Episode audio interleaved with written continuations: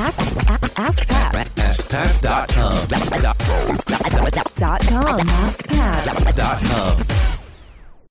What's up, everybody? Pathlin here, and welcome to episode 1233 of Ask Pat 2.0. You're about to listen to a coaching call between myself and entrepreneurs just like you. And yes, entrepreneurs, plural.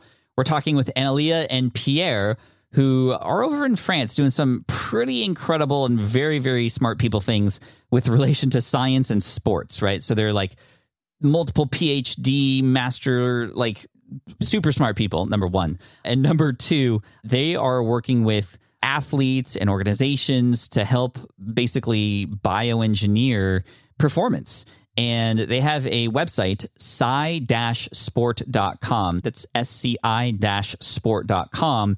And they want to know like how to get this out there and how to, you know, turn this into a business model. And they offer a lot of free things, but they also offer some paid things. And how do we scale this up? So a really amazing conversation. And you'll hear both Analia and Pierre here in this episode. And again, their website is at sci-sport.com. This is going. Hope you enjoy. Analia and Pierre, welcome to Ask Pat. Thank you both so much for being here today. I'm looking forward to our conversation. Thank you for having us. Yeah, very excited to be here. This is really cool. Why don't you tell us a little bit about your company and what you do? Analia, maybe we could start with you. First of all, I'm Bulgarian. I did my PhD research in France about biomechanics with Pierre. So we started our company since 10 years ago. We are two researchers who write articles on scientific basis about science of sport. And we try to communicate with many people and vulgarize the scientific research to help them to understand more what they do on daily basis and how they can manage the method of training, optimizing their performance, helping to prevent injuries also. Yeah, Pierre, tell me a little bit more about the kinds of sports that you're focused on. Are you focused on all kinds of sports or just certain sort of sports? Like Analia said, our goal is to fill the gap between the field and laboratory research. So we don't have a specialty per se. We are working for anything, any sport. And not only the sport, we're also working for health and for people who are just want to be in better shape or in better health. So we can apply what we know and what we do for everything. I gotcha. So not just the professional athlete or the sports team, but anybody who wants to live their best life and be healthy and perform at a top level. That's fantastic. I'm sure that with the decades of research that you've done, there are many, many things that you could do to help people. Tell me about the business model of the company. Is it simply you write reports and then people buy them, or how does the business model work? A little bit of everything. We write reports and we work with federations, also with enterprises. We started a website and everything was free. The content was free and still is free. We wanted to help many people and we didn't want to have a barrier with some price gate. So at the time when we started, just after finishing our PhDs, it was free. And we did that during 10 years and to live because at the end of the month, we have to live. So we have on the side, we have an online store where we were selling some sports accessories. It helped us to live and to grow and to start to build our community and people to follow us. But almost 2 years ago, we started an online platform, online e-learning platform, for to be exact. That's where we started to sell our course and our knowledge, if I can say. Yeah. Where is that available? Like, what's the website? So in case people are interested in checking it out. Oh, yeah. So the website is sci-sport.com, and there is an English version. We are trying to translate ourselves all the stuff we do because everything is in French. The part where we sell our courses, it's called Sci-Sport School. And it's school.sci-sport.com. How do I spell the website just so people can? Yeah, so it's Sciences of Sport. So it's sci-sport.com. Okay, sci-sport.com. I just want to make sure we get it for everybody because they're going to be interested in this. And I can see it is in French, although it is translated a little bit. Sciencesdusport.com. Okay, fantastic. So you have some educational material. You're working with different enterprises and companies and things like that, which is great. So tell me what's on your mind. How can I best help you today? Where do you want to go in this conversation? Our questions are and our debate are often about the prices, because our main goal is to satisfy people. We want to give them great quality of our work, and this is the main goal. We can't compromise that. Most of the time, we work a lot for a very long time. We don't calculate our time. Our writing is not like, for 200 words, we must sell it for this price. No, we spend a lot of time to have a quality. And that's why we have a difficult time to find the right prices. Understood. Yeah. So pricing can be very difficult. I think a lot of it has to do, number one, with who is it that we're selling to, right? If you're selling to the person down the street or your neighbor, you're going to charge one thing. But if you're obviously selling to a company or a franchise or some executives, then you can charge a little bit more. But you also have to consider, well, what is the value? What are they going to get? I think it's very smart of you not to charge based on how many words a book might be, or how much video there is in something. It's always going to be coming back from, well, what is this doing to help this person, right? What is the value? What are they getting? What's the transformation? In many cases, one way to start thinking about pricing is, what else might they be paying for to get to that goal? Many people who are maybe more professional, for example, a professional tennis player, professional swimmer, they're likely going to be paying a lot of money for coaching, for physical therapy, for all the kinesthetics and all those kinds of things. So you know that they're already investing a lot of money into those things to help them. But if they were to get your information, how much more would that help them? And can you base that price compared to the other things that they're already paying for? And that's why you can charge probably a lot if you are targeting those who are at that level. But of course, like you said, accessibility is important. You don't want to tell somebody, no, I can't help you because you can't afford this. And that's where a lot of times content marketing can come into play, right? Because you don't want to also give everything away for free, because then you're not making any money and can't build your business. You can't reinvest that money into something that can help more people. And then also there's this idea that, well, if you give away everything for free, then it might not be worth anything. So there's less perceived value there. So generally speaking, the way to have a good balance of helping the most people as possible, but also getting paid for that, would be, there's a couple different business models, right? You could do content marketing for free, where you're sharing a lot of the information free for search engines, for anybody looking for it. If anybody comes your way and wants to learn how to do something really quick, you can point them to an article.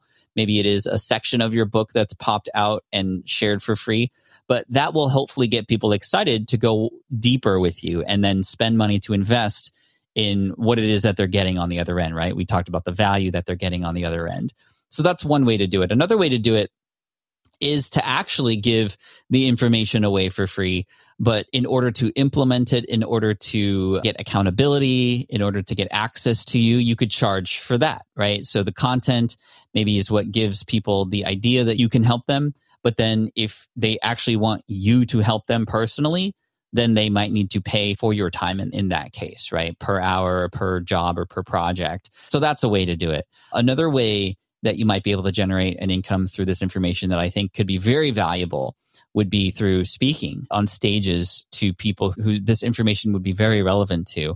You know, I'm sure there are events that you could speak at where you could display this information that you've researched and found that could really be valuable for people. And a lot of companies will pay to have you on stage to present this information. And then, of course, you could sell your book and sell your courses. You could also give people free access to parts of the course that they would be interested in to get them, okay, I can get it for free. Cool, I'll check it out. But then the rest of it is locked, and they have to then pay to unlock the rest of it, because now they know they like you and they want the rest of this information, or they have confirmed that it is actually of value and helpful for them. Therefore, they want the other things. There's a few ways to go about doing it. Have you explored any of those ways to help more people, but also, you know, generate more revenue before? Yeah, mainly what we are doing, it's the first option that you were talking about is the free content in the social media, in Instagram, Facebook. We are not doing YouTube, but we are present in Facebook and Instagram, and we are growing since 2 years. We found a new way to communicate our ideas and our work. And it's specific to the platform, and it works great. And it allows us to share more content, to reach more people, and to sell more of what we are doing and what we are proposing. It's relatively new for us to sell the courses. So right now we have two big courses, one big and one smaller. It works well. We are very happy with the results. But we are working on our next course, and the next course we want it to be bigger because the subject is bigger. It's more interesting. We know that a lot of people in our subscriber are looking for the answer and the solution. And so we understood the concept of value and the concept that we are selling a solution and not a product. But we wanted to have it right. I mean, how to know if it's not too cheap or if it's not too expensive. I mean, by that we can sell a course, for example, for 200 euro or US dollar. But at the same time, we can sell it for 50. But how to know, maybe the course, we can sell it for 400 and we can make a discount at 200. So that's where we are trying to adjust things, because we are searching for, we know that we sell everything we do, we sell to professionals. We help coaches and personal trainer to help their clients. Mm-hmm. So we are not selling to the people who go to the gym to be in better health. We are selling to the coach who help these people. Gotcha. That's really helpful. And number one, it might be interesting to research what else are those coaches and professionals paying for, like I said, and what are those price points? Because if you find that all of those things are hundreds of dollars, but then you charge 50, they're not going to believe that what you have to offer is of value. There's a range that they're used to paying for information like this.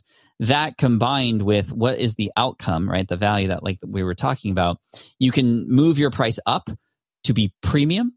This is the best that you'll get, and you cannot get this anywhere else. So therefore, we are charging more, and that is the higher level, the high premium sandbox.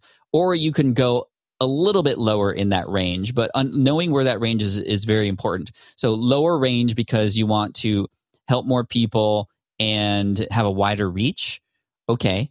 Or really high level, you'll have less buyers, but they will be much better quality buyer, right? That's really important to know the range so that you can then determine, okay, ours should be up here or ours should be down here. I usually recommend, especially if you know you have the best material, to stay more on the upper end, because then your perception of your brand in the market becomes upper end. If you start feeding products that are always lower, then you become the cheap solution, right?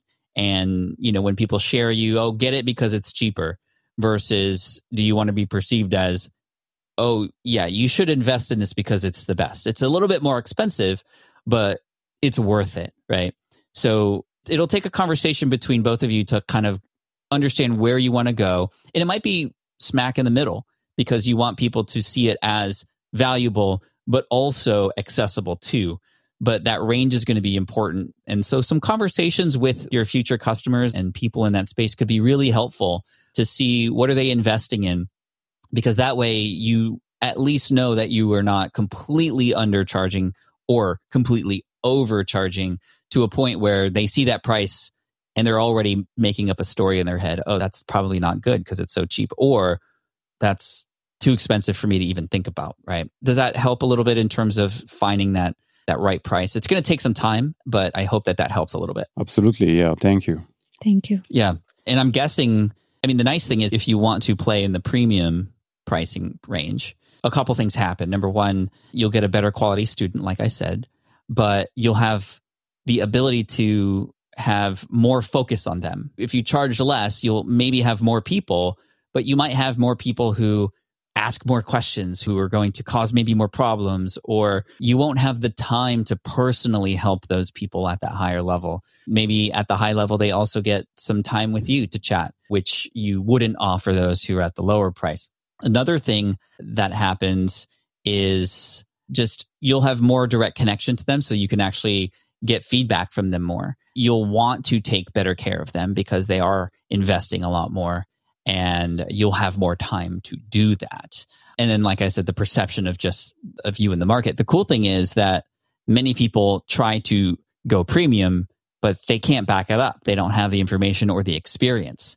And I think that the decades of experience that you have and the PhDs that you have, that is something that should be included in the value of what it is a person's getting. That is something that will differentiate you from somebody else who might be sharing a lot of the same things or trying to share a lot of the same things. They don't have your qualifications. So it would be almost a disservice to charge so little with the background that you have, a disservice to your students, but also to yourselves. I mean, you've earned the right to charge more for this premium content to this particular audience. So a very common mistake for course creators and content creators is to undercharge. And you have probably more qualifications than most to charge more. So I want you to focus on that. Charge what you're worth for sure. Yes. Yeah, thank you, Pat. Thank you. Yeah, you're welcome. It's something that I think everybody needs to hear from time to time, even myself, because we have to balance, again, you want to help as many people as possible, but you also know that you have something valuable that you should charge for. And I'm so glad that you're on social media because that is how you're able to help people far and wide. And I would imagine that those posts and those reels or the Facebook posts or whatever are helpful. So therefore, you are already helping a lot of people there. Now we can, for those who want to go deeper, charge the premium price to help in a premium way those professionals. And so yeah, those are my thoughts. I think you're right. And just to add a little something at the end, that maybe we spend too much time to do free content. I mean, we are still doing free content and we are enjoying it because we love to share and we love to give information to people. But we spend so much time doing this that it was hard for us to start selling. I mean, we share everything we did. We have more than 200 articles on our website, and it's a lot of work for us, and we do that full time. And when we started selling, we were afraid of selling. Yeah, me too. And now that we did it and it worked, at the first time we have the first course, the first launch, it was fantastic for us. It was a great week. And now the problem has just shifted, is to find the right price. Yeah, you help a lot with that. Thank you very much. Good. Oh yeah, you're welcome. The thing that I was afraid of when I was selling for the first time was I was already giving that information away for free. Now I'm packaging it and putting it into something that I'm going to charge for. I had a big dichotomy in my head about that. But again, like you said, you get those first results, you see people who are getting value from it, and you just want to do that more. And yes, the price changes. I changed my price the first time after I started selling too. So you're doing all the right things. You're just in the middle of it and you're never going to nail it the first time. But I think that as you take every step you take as sort of experimental trial and error, you're going to, just like in your research, right? You do the research, then you implement. It may or may not work out, but you've given yourself the best chance. Then you go and do it again, right? And that's where you are now. So I'm very proud of you guys. I would continue to do the social media outreach because that is how you're going to get more people. And the beauty of this is eventually you'll get to the point where you have, your set number of courses and they're there and they're selling and they're kind of automated, right? You can get people in there. As long as you find new people, they'll be put into your email list or into your system and they'll find you.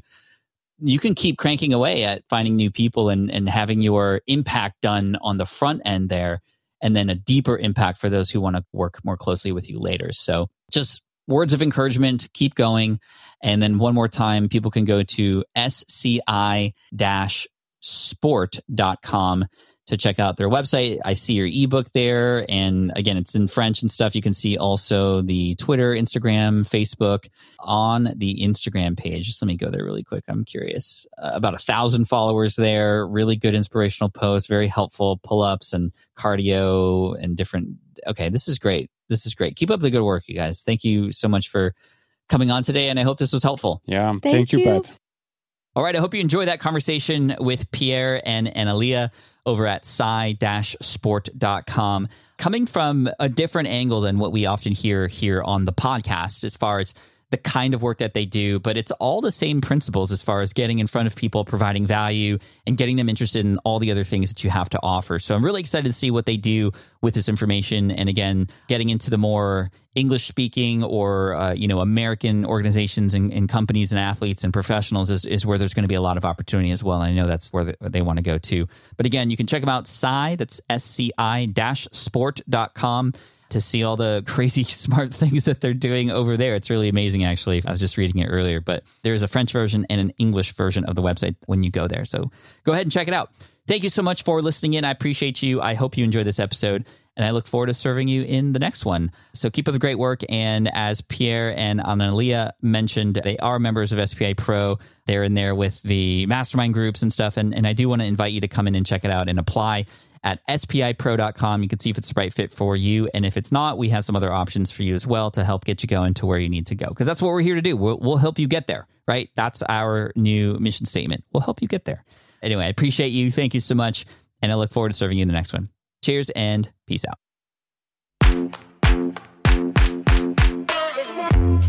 Thanks for listening to Ask Pat at askpat.com. I'm your host, Pat Flynn. Our senior producer is Sarah Jane Hess. Our series producer is David Grabowski, and our executive producer is Matt Gartland. Sound editing by Duncan Brown. Ask Pat is a production of SPI Media.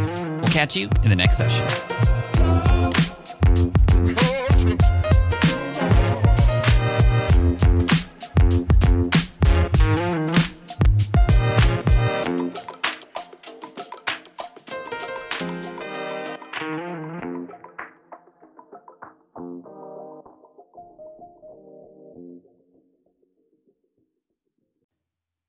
Hey there, thank you for listening to Ask Pat 2.0. Now, you might have noticed that we haven't published a new episode in a while, and that is because in 2023, after 1,269 episodes, we decided to sunset the show, for now at least. And this way, we can focus our energy and efforts on our other podcasts and other projects.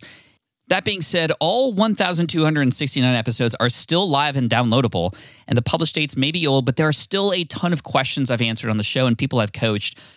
Those episodes are just as valuable as they were back then. So you can also visit smartpassiveincome.com/askpat to dig through the archives. Plus, there's a search tool on the website that lets you search across our podcasts and blog.